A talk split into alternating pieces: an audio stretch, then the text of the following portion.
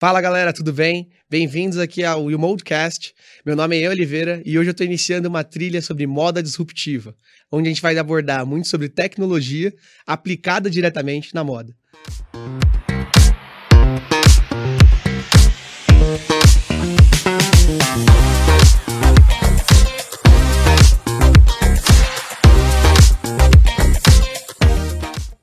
Fala galera, tudo bem? Vamos começar agora mais um Modcast. Meu nome é Ian Oliveira e esse é o seu podcast de moda e tecnologia. Até para explicar, a gente está agora numa parte da temporada nova, onde a gente vai receber alguns, alguns convidados focados realmente em tecnologia. E por isso, acho que é tão interessante a gente estar tá falando no nosso nome novo né, dessa temporada, que é Moda Disruptiva. Então, com isso, eu gostaria muito de receber esse convidado super especial para mim, um grande amigo, Samuel Garcia, CEO da Builders. Obrigado, mestre. Obrigado. Para mim, uma honra estar aqui participando com o Exito. A gente tem bastante, bastante histórias aí, né? Bastante jornada.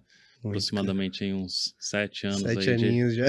de empreendedorismo junto, né? Exato, exatamente, exatamente. Cara, para começar esse papo, acho que é, que é interessante você explicar um pouquinho mais sobre você. Eu também vou tá depois tá falar um pouquinho como a gente se, se inter, intercalou nessa vida e depois a gente manda bala nesse papo. Não quero que tenha pauta, justamente porque eu sei que você tem muita história para contar aqui. Não, legal. É, falar um pouquinho é, sobre, sobre Samuel, né, sobre a Builders, sobre o que a gente tem feito de empreendedorismo aqui no, no cenário aqui de São Paulo. A gente fundou a Builders em 2017, né, uma empresa focada em transformação digital, digital, da estratégia até a operação, né? A gente atua em várias marcas de moda, né? Foi aí até que a gente... o primeiro trabalho que eu fiz com o Ian foi no, no Grupo Gerisat, ali no, uhum. em Guatemi, né? A gente trabalhou toda a parte de lab de inovação, entre outros produtos que a gente foi criando ali no ecossistema, na linha do, no, na linha do tempo, né? Mas falando um pouquinho de como tudo começou, né? Eu me envolvi com tecnologia muito cedo. Né? O meu irmão, ele desde quando ele tinha aproximadamente 14 anos, ele começou a aprender a programar, Pascal, Delphi, entre outras linguagens assim. E eu fui acompanhando tudo, né, vendo os filmes também que ele via, Piratas no Vale do Silício, entre outros que davam uma dimensão do que, que a tecnologia poderia se tornar, né?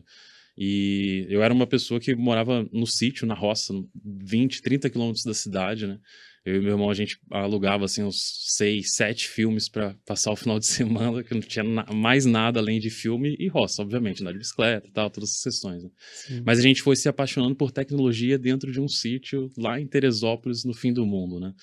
E o Isaac, ele saiu de casa mais cedo, aproximadamente com 16 anos, ele saiu para empreender pela primeira vez. Eu ainda estava indo num caminho de escola e tudo mais, mas a partir dos 17 anos é, eu fui trabalhar com ele. A gente uhum. foi no primeiro empreendedorismo, a primeira empresa que ele abriu. Depois, em 2010, nós abrimos uma empresa juntos de transformação digital. Ela perdurou ali até 2014, quando eu vim a São Paulo, né? Trabalhei na Syncid. Trabalhei na Syncid 14, 15, 16 e 17 abri a Builders, né? E a Builders ela já veio com essa visão de não só tocar a transformação digital, né, mas a gente tem um propósito, que é exponencializar pessoas e negócios exatamente nessa ordem. Né? A gente gosta tanto de tecnologia e empreendedorismo, né, que o nosso propósito de vida foi como que a gente pode levar empreendedorismo e tecnologia para outras pessoas. Né?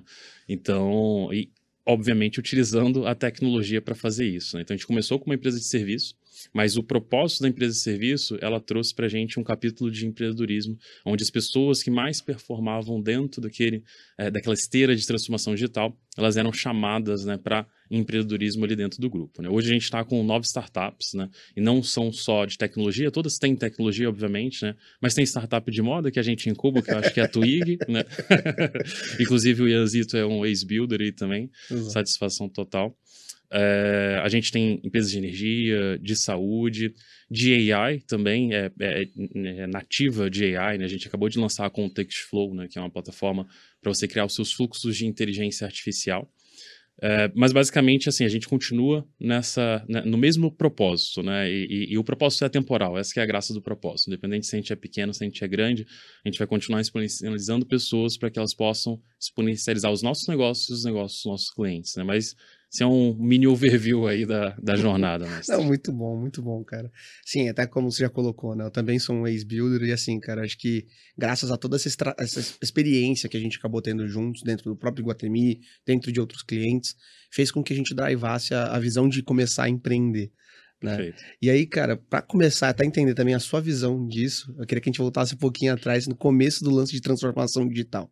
Tá bom. Né? Como que para você foi essa jornada, né? Você tá sete anos agora com a Builders. Perfeito. E eu queria entender, tipo, como para você tem sido essas mudanças que têm acontecido ano a ano, em nível de tecnologia, a nível de propriamente negócio, né? Porque eu, eu tenho visto que cada vez mais está relevante essa pauta de vamos precisar se transformar digitalmente, perfeito, perfeito. Né? E cada vez mais ficando mais importante como, como uma decisão de negócio. Né? Perfeito, perfeito.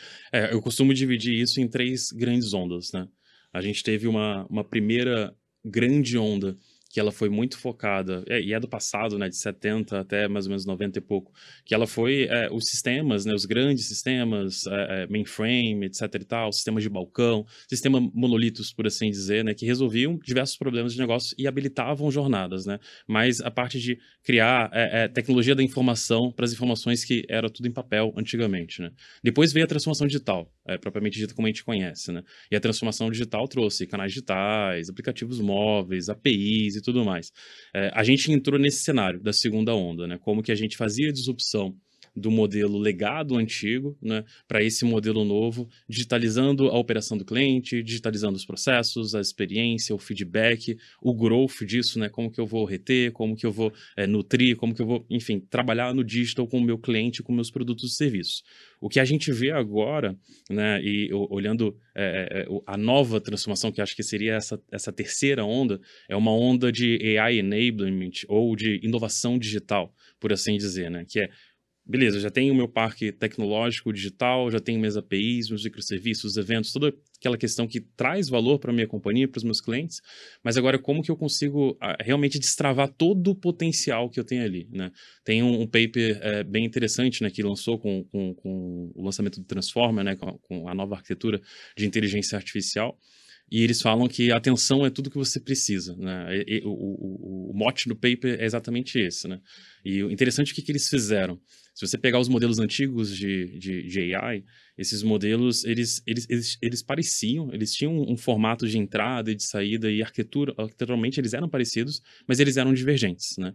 E Transformer trouxe uma maneira homogênea da gente trabalhar todos os modelos, né? Então ele padronizou essa questão. E não só isso, ele trabalhou uma forma da gente realmente conseguir ativar o máximo de informações que a gente tem, dado um output que a gente quer, um outcome que a gente quer daquele modelo de inteligência artificial. Né? Então, hoje, é, e isso é como a gente funciona. Se a gente olhar para a nossa cabeça, né, as redes neurais, inteligência artificial, ela quer entender como a nossa cabeça funciona, né? É, é uma tentativa de reproduzir como nós pensamos, assimilamos e ativamos valor. Se eu faço uma pergunta hoje para você, você vai, é, via sinapse, né, ativar vários neurônios aí e para trazer uma informação para mim. Não necessariamente uh, as informações que você vai trazer vai ser diretamente correlacionada com a minha pergunta. Vão ter várias adjacências nessa questão. E você vai desenrolando a conversa e a resposta até conseguir me dar todo o seu contexto. Né? Com a inteligência artificial não é muito diferente. Né? E, e, e depois de 2017, né, o que mudou é que a gente realmente consegue acessar essa sensação do chat GPT, por exemplo, que a gente tem de perguntar para ele, ele trazer uma resposta muito embasada, completa, é exatamente isso. Ele consegue, a parte como um humano, né, ter a atenção nos contextos que ele precisa buscar. Você imagina, eles têm mais 175 bilhões de parâmetros no 3 lá, GPT-3. Ele consegue, dentro desses 175 bilhões, encontrar exatamente aquilo que você precisa, né? Então, essa nova onda, né, a gente fala assim, a, a onda anterior, ela trouxe recomendação, ela trouxe predição, ela trouxe várias coisas que são importantes. Né? Se você pegar a Amazon lá, se você comprar um, um, um produto ou analisar um produto, ele vai te dar os, os, laterais ali recomendados, quem comprou X comprou Y e, e tudo mais. Agora é diferente. Agora a gente vai conseguir dar uma hiper recomendação, uma hiper personalização para esse cliente. Imagina o cliente na Amazon chegando lá e perguntando: Olha, eu estou indo para o Pico da Bandeira, o que, que eu devo comprar? Né? E a partir daí, agora com, esses mecanismos de modelos que você consegue trazer os contextos, você vai, sei lá, vai varrer o TripAdvisor e vai contextualizar as experiências que essas pessoas tiveram e os itens que elas é, compraram e avaliaram de uma forma adequada e realmente trazer uma jornada para você do que, que você precisa fazer com avaliações e tudo mais. Então, é realmente é, é, é, as experiências digitais elas vão ficar mais parecidas com a nossa relação né, humana, com a gente pensa no dia a dia mesmo. Né? Uhum. E, enfim, aí só para completar, né? Nós estamos exatamente nesse passo agora, né? Pegando depois, pós-transformação digital, e que foi muito acelerado em 2020 com a pandemia, obviamente. Sim, né? sim. É, é, é, eu lembro de clientes que muitos dos assuntos que a gente trazia, é, como seja preparado com suas APIs, com sua segurança, tenha uma plataforma genérica para trabalhar todos os seus produtos e serviços, não cria tudo sob demanda, né? É, muitas pessoas não queriam, muitas empresas não queriam investir capex nisso, né? Só que depois de 2020 virou obrigatório. Todo mundo teve que digitalizar o seu workforce, todo mundo teve que digitalizar a sua empresa, seus processos, seus serviços para ter escala, né? E a grande oportunidade é, uma vez está digitalizado, agora a gente pode ativar o valor. Então, a, essa transformação vai ter muito mais trabalho que a outra, eu acredito. Não, isso eu não tenho dúvida. E aí até para tra trazer um paralelo para o mercado de moda, eu sei muito bem que você está próximo de algumas marcas ali, próximo de alguns marketplaces, e eu queria que você discorresse um pouquinho sobre as novas inovações. Não vale Twig, né? Twig a gente já conversou sobre, mas eu queria entender assim, o quanto, o quanto você tem visto, né, dessas, dessas inovações, principalmente utilizando IA, né, que, puxa, vai mudar o mercado de moda nos próximos, sei lá, um ano, dois anos ali, que de fato pode ser totalmente disruptivo né, perfeito, perfeito. É, eu acho que não tem como falar isso sem falar um pouco da Twig, porque eu, eu, acho que assim, a Twig ela representou muito bem a visão do, desse presságio que vai ser esse futuro da moda, né? Que é a hiperpersonalização. Né? Costumo dizer para as pessoas que a Twig conhece mais você né, de forma personalizada no seu estilo, no tecido que você gosta, nos cortes, do que o seu melhor amigo, do que a sua esposa, do que o seu filho. Né? E, e esse é o poder que a gente tem com os modelos treinados verticalizados. Um modelo de moda, um modelo de esportes, um modelo de saúde. Quanto mais modelos a gente tiver personalizados, né, mais experiências a gente vai ter das quais a gente não teve ainda. Ou seja, eu, no meu olho, não consigo saber que corte você está usando agora, qual é o tecido. Enfim, se eu souber muito de moda, eu posso responder essas perguntas, né? Mas agora, com essas facilidades, a gente nem pensa sobre isso, as peças aparecem, a gente se relaciona, compra e tudo mais. E indo nessa linha de hiperpersonalização, né? Eu acho que é, a grande tendência é isso vir para a lógica física, né?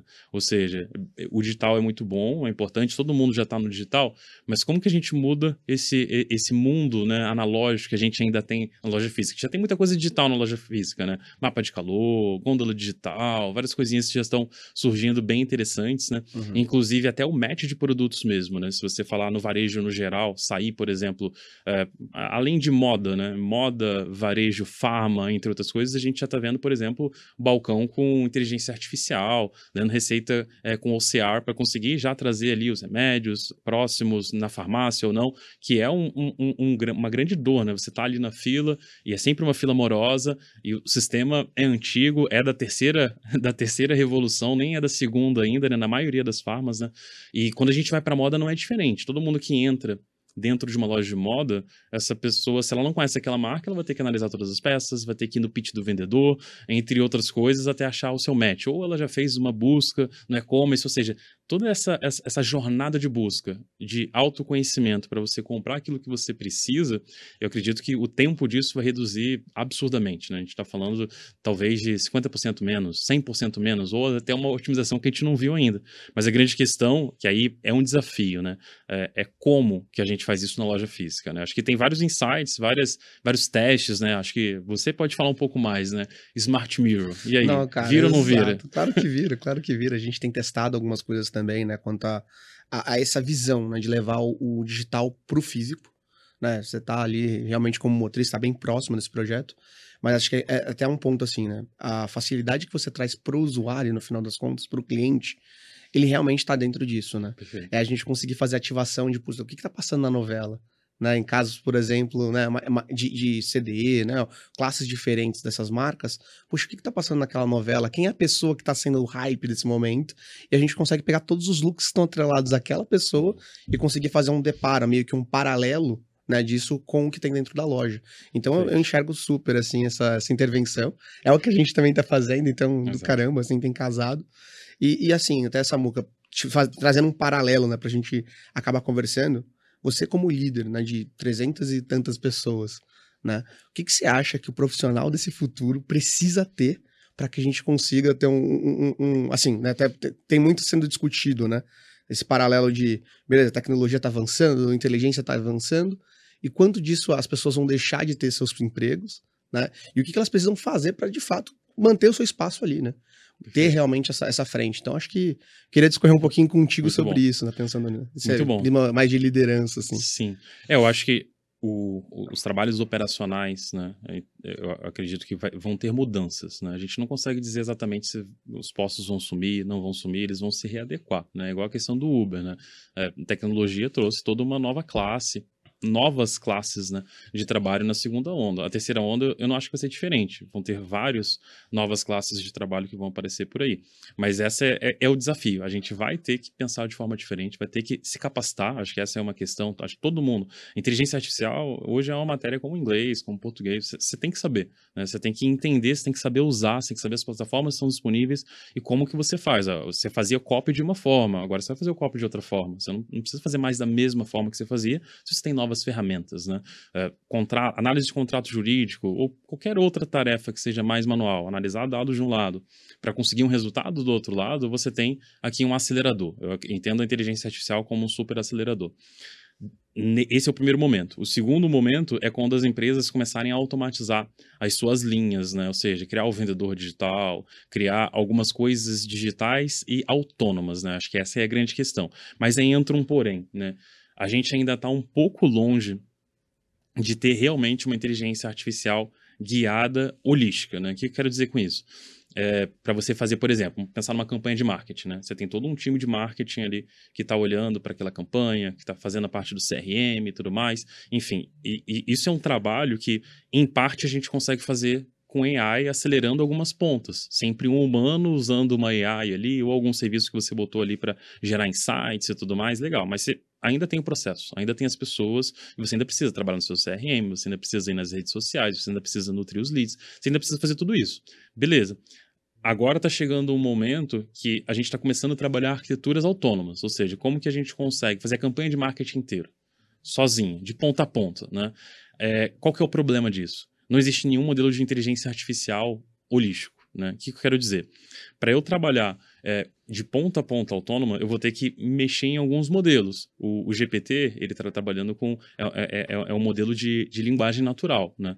É, existem modelos de visão computacional, entre outros. Você tem que misturar todos esses modelos e, além de misturar todos esses modelos, você tem que trazer um algoritmo, uma arquitetura, para que ele consiga planejar, quebrar tarefas, priorizar tarefas, executar tarefas, analisar o output, repensar nesses outputs frente ao objetivo que você deu em loop, até chegar ao objetivo final. Né? Existem vários experimentos no mercado para chegar nisso. AutoGPT, Baby AGI, tá cheio, a gente está testando de tudo também.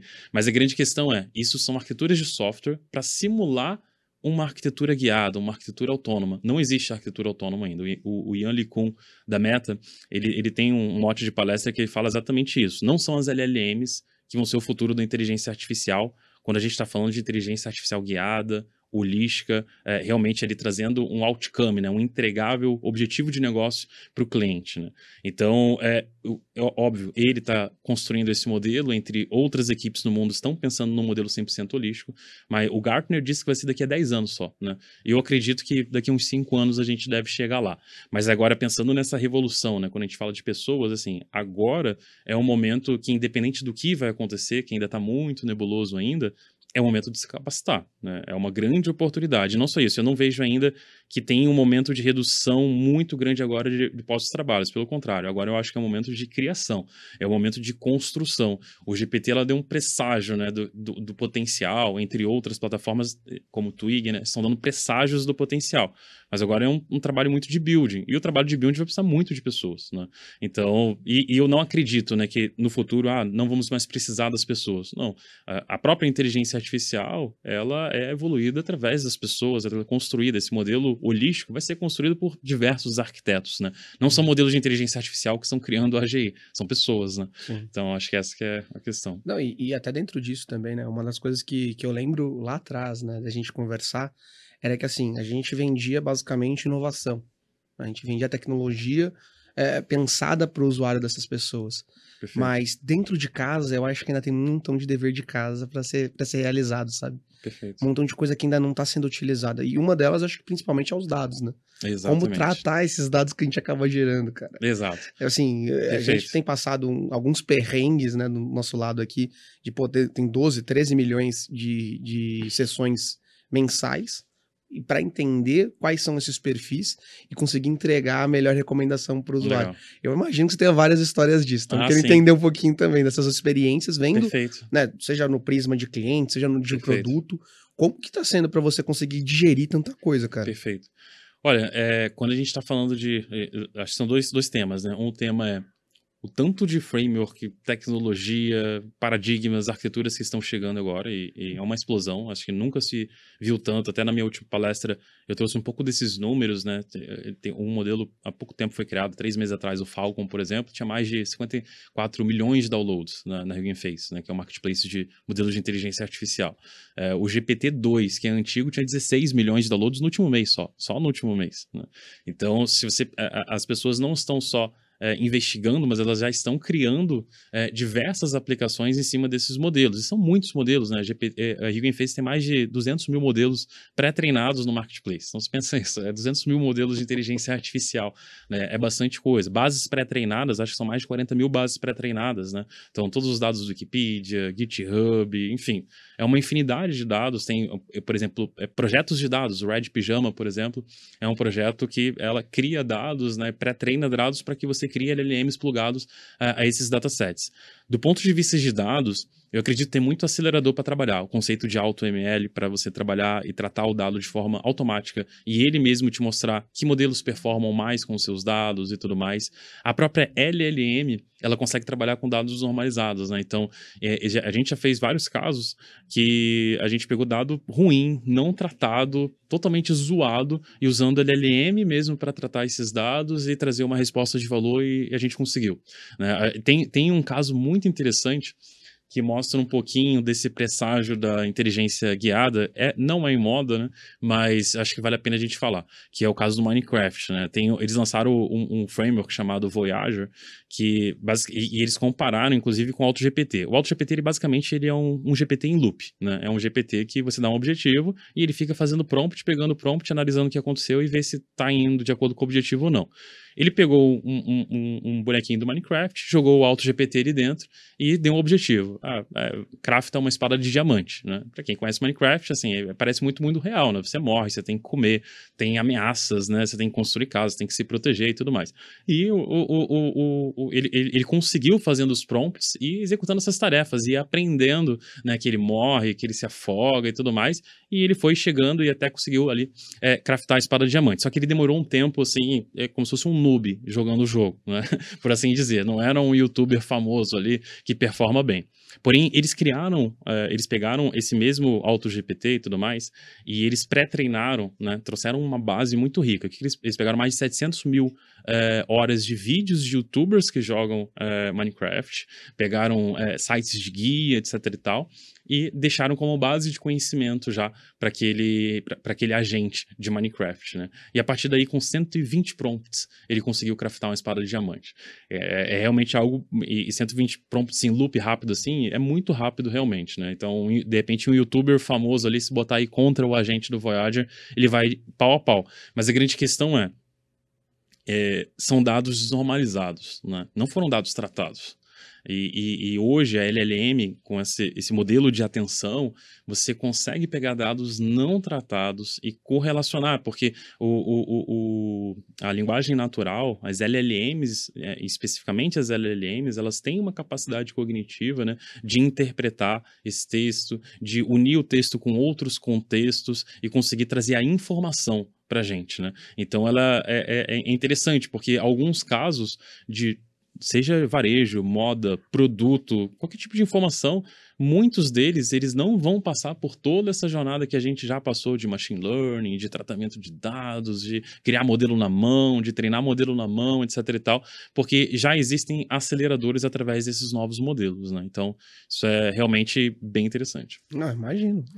E não, e na hora que você trouxe o lance do jogo, já lembrei, né? Uh a, a, visão que a gente tem hoje, né, atrelada a, a, não só a visão digital que a gente conhece hoje, né, como tô no e-commerce, sou atingido através de um marketplace da vida, ou qualquer uma dessas coisas, tem também essa visão do, do metaverso, né? Exatamente. Que é um outro mundo, né, de fato, porque a gente enxerga, por exemplo, você falou do Minecraft, mas eu trago, por exemplo, o Fortnite, uhum. né, que é um joguinho ali onde você, de fato, também tem um lance de construção, Perfeito. mas que, além disso, agora tem intervenção das próprias marcas, né? Exatamente. As marcas estão fazendo presença ali dentro daquele jogo e, de fato, construindo ali meio que, o seu avatar consuma as marcas que você consome também no mundo real. Como que você enxerga isso, cara? Como Roblox, por Exato, exemplo. Exato, Roblox né? também. É, e, e, inclusive, falando dessa tendência, é, tem uma outra tendência em blockchain né, que surgiu que eu acho que vai potencializar muito isso. Né? A Ethereum lançou aí um, um, uma nova, um novo protocolo, um novo modelo ali para você trabalhar, onde o próprio item ela tem uma wallet embedada. Uhum. Né? Hum. E, e, o item ele pode conter mais itens. Então você pode fazer o conceito da roupa, por exemplo. E a roupa ser um NFT que contém outros NFTs né, compostos ali dentro daquela roupa, do look, seja como você queira fazer. Né? Uhum. Mas basicamente isso também reduz um pouquinho do atrito de usuários é, que não conhecem blockchain, tokenização, a utilizar esse conceito. E e vai ficar mais fácil a gente introduzir isso no metaverso. Por quê? Justamente você não tem que fazer todo aquela, a, a, a, aquele passo a passo né, para criar sua wallet, pra, que são passo a passo um, um pouco complexo para a maioria das pessoas que não estão envolvidas com tokenização. Né? Para gente que já tem MetaMask e todas as outras carteiras, é, é, bem tranquilo. Mas agora, quando você traz essa experiência, né, você pode pegar o Minecraft, por exemplo, ou você pode pegar o Roblox, é, enfim, você é, pode tokenizar tudo, né? e de uma maneira muito simples. e, e e, ela pode ter um ciclo de vida agora, ela pode se autodestruir, entre outras coisas. Então, olha, é, realmente a gente pode ver nos próximos, é, nos próximos anos ali, de repente um ano, dois anos, os, os mundos que a gente já conhece hoje, né? Minecraft, de repente, totalmente online e, e, e com posses, né? Seja skins, moda, é, casa, os próprios blocos, né? Então você vai começar a ter realmente um comércio de verdade dentro desses jogos, né? Então, se a gente tem um presságio de blockchain no Roblox ou em alguma outra plataforma desse, isso vai ser o natural, vai ser o commodity daqui para frente. E quando isso virar o commodity, né, a, a, a habilitação e, e, a escala da venda dos produtos né, de e-commerce de moda para dentro dessas plataformas e vice-versa vai ser muito grande. Né? Cara, muito Acho que isso é realmente uma, uma baita é disrupção. Não, isso é muito irado porque facilita realmente, né? Facilidade, nesse caso, é tudo.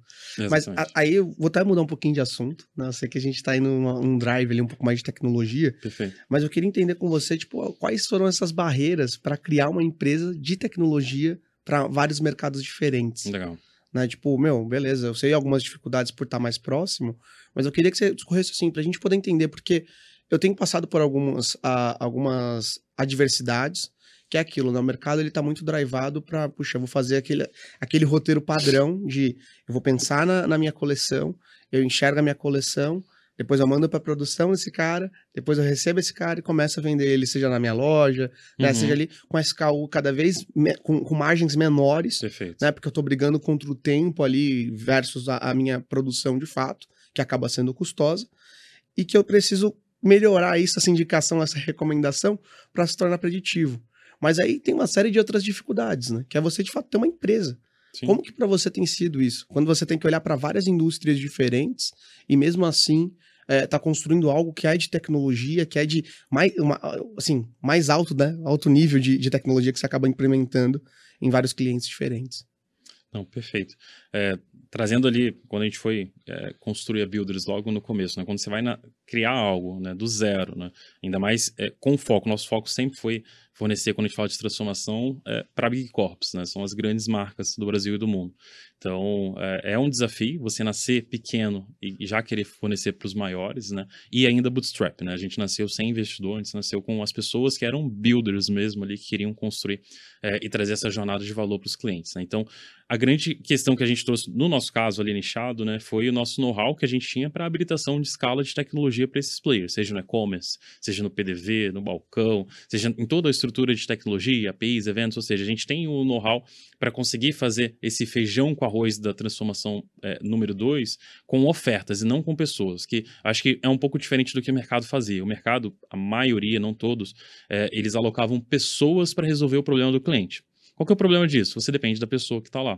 Né? E, e, só as pessoas, elas vendiam um FTE. A gente vende a oferta, que é diferente. Ou seja, eu vendo o problema de negócio do cliente. Ou seja, o que, que você quer construir, ou que, na verdade, nem só o que você quer construir.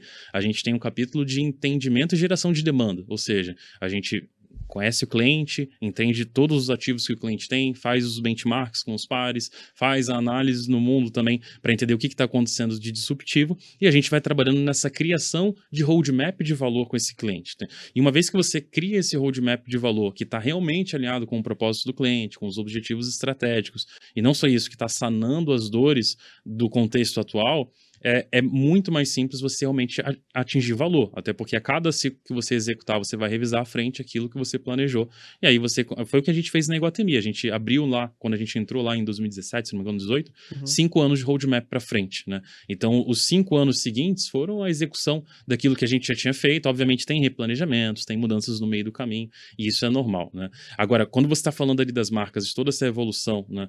Você é, chegou a comentar ali dos SKUs, do e-commerce e tudo mais, da margem margem pequena que realmente cada vez está menor, é, eu, eu entendo que o ganho da inteligência artificial vai trazer recomendação, vai trazer tudo isso, mas só isso não é suficiente. Né? É, eu, eu entendo que é uma junção de inteligência artificial com blockchain, mas não só blockchain do ponto de vista de tecnologia. É assim, como que eu crio experiências para engajar aquele meu cliente para que ele seja fiel à minha marca. Ou seja, putz, você compra a marca XPTO, né? Mas hoje você compra porque você gosta muito, porque de repente você segue ali as tendências, você gosta de pessoas que usam aquela marca e tudo mais, mas o que, que te prende ir para lá toda vez, né? Por que, que você não vai para o concorrente do lado? E muitas vezes você vai, né? Essa é a questão. Então, para mim o desafio tá como que as marcas que já são consolidadas no mundo, né, as maiores, e, e, e vão criar uma barreira maior para as menores não entrarem, né? Ou seja, como que eu crio experiência? Porque as maiores elas têm esse potencial de criar experiência. Então, se eu, eu sou Adidas, por exemplo, quero criar uma experiência é, com a minha marca, com os meus espaços, com os clubes que eu patrocino. Ah, você tem uma possibilidade de criar experiências incríveis para as pessoas que consomem seus produtos. Por que você não faz isso? Né? E aí isso vai para todas as marcas. Algumas fazem mais que outras, mas ainda acho que é muito pouco. Eu, como cliente, eu não, eu, eu, eu, eu, não sou atingido por isso.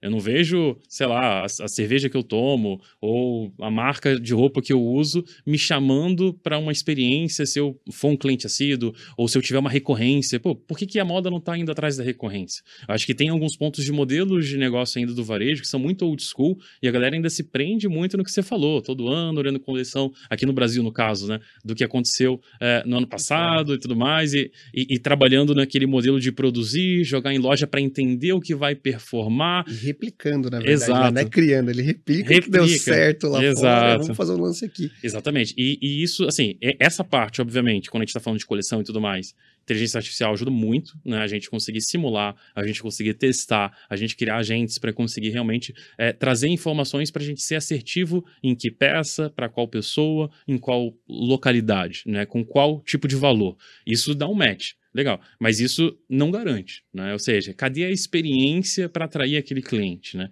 Então, é, plataformas como Twig, puxando o saco aí, é, eu acho que traz um pouco dessa experiência, né? Que é você putz, se eu tenho lá os meus closets virtuais, né? Ah, esse aqui é o meu closet de esporte, esse aqui é o meu closet de trabalho, esse aqui é o meu closet casual digital, eu posso pedir para os meus agentes, né, de inteligência artificial procurar. Qual é o que a gente faz, né? A gente procura os matches e exclusivos, né? Isso é um pouco de experiência, mas por que, que as marcas também não fizeram isso, né? E, e, e obviamente, né, é, as marcas, além de fazer isso, elas têm que se associar a marcas que já estão fazendo, que geralmente são as startups, né? Startups de inteligência artificial, de blockchain, etc e tal tem oportunidade. É, para quem quer se diferenciar, já tem muita solução para você plugar, mas você tem que montar um modelo de negócio. Tem que montar um modelo de negócio que realmente pare em pé, que seja uma experiência boa, que seja uma experiência que agrade, porque tem muita gente queimando o cartucho nessas experiências de NFTs também. Isso. É... Não, e, e, até dentro disso, uma coisa também que eu queria ver contigo, da gente da voltar naquela experiência de idealizar a BenTV. Né? Porque antes, na época que a gente estava na Builders, teve a BenTV. Dá um pitchzinho ali do que, que a gente tentou ah, fazer. Ah, legal. Porque acho que era um negócio bem legal, né, Perfeito. né, cara? É, na BenTV a gente tentou é, quase que essas tendências de, de moda circular. Né? Então, é, basicamente, a gente putz, tem muitas pessoas com, com, com, roupas né, que utiliza uma vez no ano, né, ou uma vez a cada cinco anos, né, que são roupas boas e que outras pessoas, para comprar esse tipo de roupa, né, teria que gastar ali uns 4 mil reais, 5 mil reais, comprar uma roupa da Limale boa, né, de cor, etc e tal, entre outros tipos de peças. Obviamente, a gente não nichou só nessas peças, isso era um caso de uso, outro caso de uso eram peças convencionais também, né? Ou seja, aquilo que eu não estou mais usando, que eu já usei. Então, por que, que não posso ter um marketplace ali de aluguel? Uma marca onde você tem uma assinatura e onde você tem direito a X peças por mês, né? Recebido em casa, passado e tudo mais, com todo um fluxo para você devolver e receber de novo. Um aplicativo ali para você ficar é, entendendo as tendências também, vendo o feed do que, que as outras pessoas estão usando. A gente também criou um conceito ali de influencers, né? Os influencers entrarem, é, usarem as roupas e, e, começar a impactar essas pessoas, micro-influencers principalmente, né? Que é o que geralmente mais atinge ali essas camadas, né? Mas, assim, a, a BenTV lá atrás, eu entendo que a gente até conseguiu os experimentos legais, né? Para mim foi um grande experimento, né? A gente não, não conseguiu ainda não conseguiu fazer naquela época a vende. Né? Exato, né?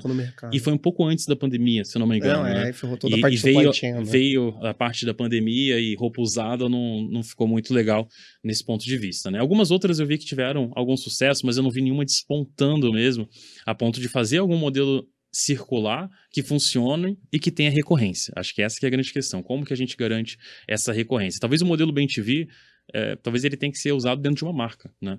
É, ou talvez a gente tenha que realmente ter um marketplace de marcas ali que estão trazendo peças que sejam para rotação, né? E aí você garante, de repente, lá, 20% da tua produção você está dando para uma bem TV like da vida, entendeu? Que está ali com clientes é, é, é, contínuos, recorrentes, né? Não são clientes que estão chegando lá e comprando uma peça, são clientes que já têm assinatura, né? Então acho que falta essa garantia para o varejo. Cadê a recorrência, né? Cara, e assim, você me fez pensar assim, né? Claro, tem essa visão toda e agora você está atrelando a, é, a, um, a, várias formas de conseguir visualizar essa mesma peça, né?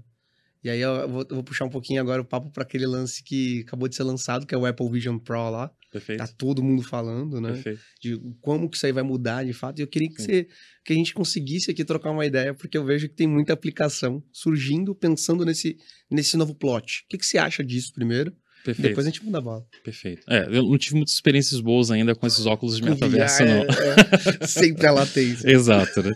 É, eu fiquei bem tonto. Mas, obviamente, esse parece ser bem interessante. Né? Uh, e as evoluções, eu acredito que deve ser um primeiro produto ali que provavelmente vai evoluir bastante, né? É, pelo que a gente já viu no pitch, né? Tudo pitch ainda, né? Isso. Parece que tem muita patente, parece que foi muito bem trabalhado e tudo mais, mas realmente, assim, quando a gente vê ali o teaser e as possibilidades, né, do digital, muitas coisas que a gente fala de fazer hoje com o Smart Mirror, por exemplo, ah, eu quero espelhar a experiência do Twig dentro da loja física com um espelho inteligente, não precisaria, né? Porque, de repente, todo mundo teria um dispositivo, uma lente, é bem Black Mirror, né? Que a gente conseguisse é, já acessar a internet e tudo mais, né? Eu acredito que essas coisas são totalmente possíveis, eu acredito que os próximos cinco anos a gente vai ver muito teste que dá errado e teste que dá certo. Mas, assim, a, a mudança na experiência da escolha de compra, isso já mudou, né, com inteligência artificial e com Twig, tudo que vem chegando aí. Só que agora isso embedado na gente, né, a gente realmente, é, é, é, estando com a tecnologia na nossa em nossa posse 24 por 7, em todas as experiências de compra, vai dar uma possibilidade para as marcas, né? E também vai dar uma possibilidade de você criar o metaverso em qualquer lugar, né? Que é aquela questão, putz, eu estou no meu closet e eu já estou querendo comprar uma roupa, boto óculos e já começo a experimentar ali mesmo na minha casa e tal, beleza? E, e, e já posso fazer minhas compras, né? Eu posso comprar por ali mesmo, no meu closet, né? E receber em casa. Mas uh, isso ainda não resolve a recorrência, né? Volto de novo falando do ponto. O ponto do modelo de negócio continua o mesmo. A gente está trazendo atratividade, a gente está está trazendo, enfim, recomendação, predição, é, experiências inclusivas, comodidade, né? Que é você conseguir fazer isso de qualquer lugar. Uh, e acessibilidade a mais informações. É, ou seja, você está munindo o usuário de uma escolha mais ampla. Acho que essa que é a questão, né? E, e dele não ter que fazer um esforço tão grande para conseguir ter essa escolha mais ampla, né? Mas a gente ainda precisa melhorar essa experiência. Acho que essa é a questão. E experiência que eu falo é relacionamento contínuo com a marca, né? Como que é, eu consigo trazer a minha marca para me é, relacionar com o meu cliente, não só o meu produto, né? O, pro, o produto, acho que já, já tá melhorando, né? Alguns produtos eles estão virando já experiência, né? NFT, é, direito e tudo mais, é, experiências exclusivas dentro da marca, mas ainda é muito pouco, é, é iceberg total, né? Mas ou, ou, ou, seja, isso é uma oportunidade. Acho que é, é, a grande questão, né? A oportunidade que a gente vai é, mirar ali dentro dos nossos players, na Twig e tudo mais. Né? Não, boa, boa. Cara, e assim, acho que é, olhando para o nosso papo, dá para ver que a gente conseguiu em várias diferentes tendências que estão acontecendo né? principalmente olhando para o mercado de tecnologia como Perfeito. um todo. Mas, assim, até para entender, cara, como que você está conseguindo consumir tanta informação? Porque Boa. eu tô tendo uma dificuldade muito grande de, puta, uma semana eu tô usando tal coisa, na outra já não, não é mais, o, não é mais aquilo que tá sendo falado, né? Exato. E a gente tem que mudar sempre aquilo para manter no repertório, até para você ficar antenado, né? Sim. E saber o que você tem que melhorar no seu produto, o que você tem que melhorar para o seu cliente no final do dia. Como Perfeito. que você tem feito isso? Como que você tem ficado antenado nesse caso? Perfeito. É, lá na Builders a gente tem a garagem de inovação, uhum. né? então é um, é, um, é um dos capítulos que a gente usa ali para essa parte de research, de novas tendências de tecnologia. Lá é mais focado em tecnologia. E a gente tem o service design mais focado em tendências é, dos modelos de negócio. Né? Então, isso, querendo ou não, é uma baita fonte de alimentação para aquilo que a, a, gente vem fazendo, tanto para negócio quanto tecnologia. Obviamente, eu, né, falando do Samuel, né, eu todo dia estudo, né? Então, eu estou plugado em uma pancada de listas do Medium, um monte de sites que eu acesso diariamente, né? E realmente estou ficando meio doido com isso, é muita informação mesmo.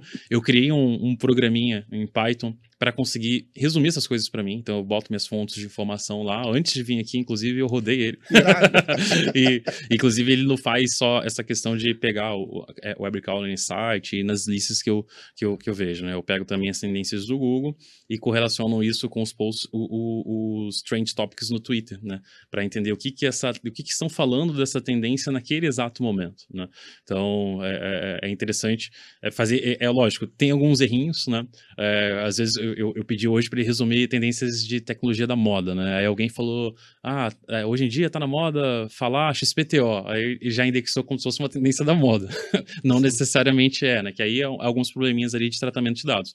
Mas assim, é, para se manter antenado, tem que estudar todo dia. Não tem jeito, ainda mais na velocidade que as coisas estão acontecendo. Consumir bastante conteúdo externo, consumir conteúdo de concorrente, conteúdo de todos os lugares, porque realmente é o que você falou, assim, é, é um momento que todas as marcas estão esperando é, o que, que, eu vou fazer nos próximos dois anos, o que eu vou fazer no próximo ano, como que eu vou montar o meu roadmap, né, de inteligência artificial ou de valor para que eu consiga realmente capturar os meus clientes, para que eu consiga trazer diferencial competitivo contínuo dentro do meu ecossistema, né? Então acabou aquele modelo de, ah, fazer um planejamento estratégico no começo do ano e vou executar esse planejamento estratégico. Não, assim, as equipes estão a cada de uma em uma semana, de duas em duas semanas, analisando todas as mudanças no mercado e já tendo que, de forma muito rápida, implementar isso em produção. A né? gente brinca que esse lance é o fenômeno da Shine, né? A Shein que é, meu, o cara tem uma informação, ele já consegue criar aquele produto muito rápido. Exato. No país que ele tiver, de Exato. fato, já consegue fazer essa venda, né? Exatamente. É, uma dessas tendências é a tendência de plataformização. Né? Então, é, se você. A gente, a gente. Eu vou sair da moda um pouco, mas só para tangibilizar, né? É, o maior exemplo que eu dou do Uber. Né? Então, o Uber ele conseguiu criar uma plataforma para distribuir aplicativos, né, é, white label de transportes, né? Então, em vez dele criar uma equipe por país, né, para que construísse esse aplicativo que tem diferença, né, em, em leis, em jornadas, são diferentes esses aplicativos. É, o custo disso seria muito grande, provavelmente eles não teriam o sucesso que eles têm. Então, eles criaram uma plataforma única, né, na equipe de engenharia deles, e essa plataforma, ela é totalmente white label. Então, se ele quer distribuir para o Brasil, ele distribui aquilo ali realmente como um SaaS ali dentro, e você tem uma equipe local que faz as configurações da plataforma. Você não fica codando a plataforma, você configura. Pegando Usando esse mesmo exemplo, né, a Platform Builders, né, a gente sempre usa esse mote da plataformização, que é não construir sob demanda, mas sim genérico. A gente criou, por exemplo, a Builders Bank. E a Builders Bank é exatamente isso. Como que a gente, no cenário brasileiro, né, que é um cenário bem complexo de, de fintechs, né, onde você tem diversos bank as a service, você tem ATMs, processadoras, adquirentes, é uma pancada de player, né? Como que a gente cria uma plataforma para que pessoas possam fazer negócios financeiros, possam fazer as suas próprias fintechs como um Lego, como uma plataforma mesmo, e não codando, né? E aí, obviamente, a Builders Bank, ela veio com esse conceito, onde o canal digital, o middleware que orquestro, todas as APIs parceiros que eu consumo, e os meus microserviços de conta corrente, de cashback, de empréstimo, de, enfim, todos esses produtos e serviços financeiros, isso está na Builders Bank. E do outro lado, a gente tem um módulo para se conectar com parceiros. O que isso quer dizer? Se eu quiser trocar do parceiro X para o Y, eu troco e eu não mudo a minha experiência.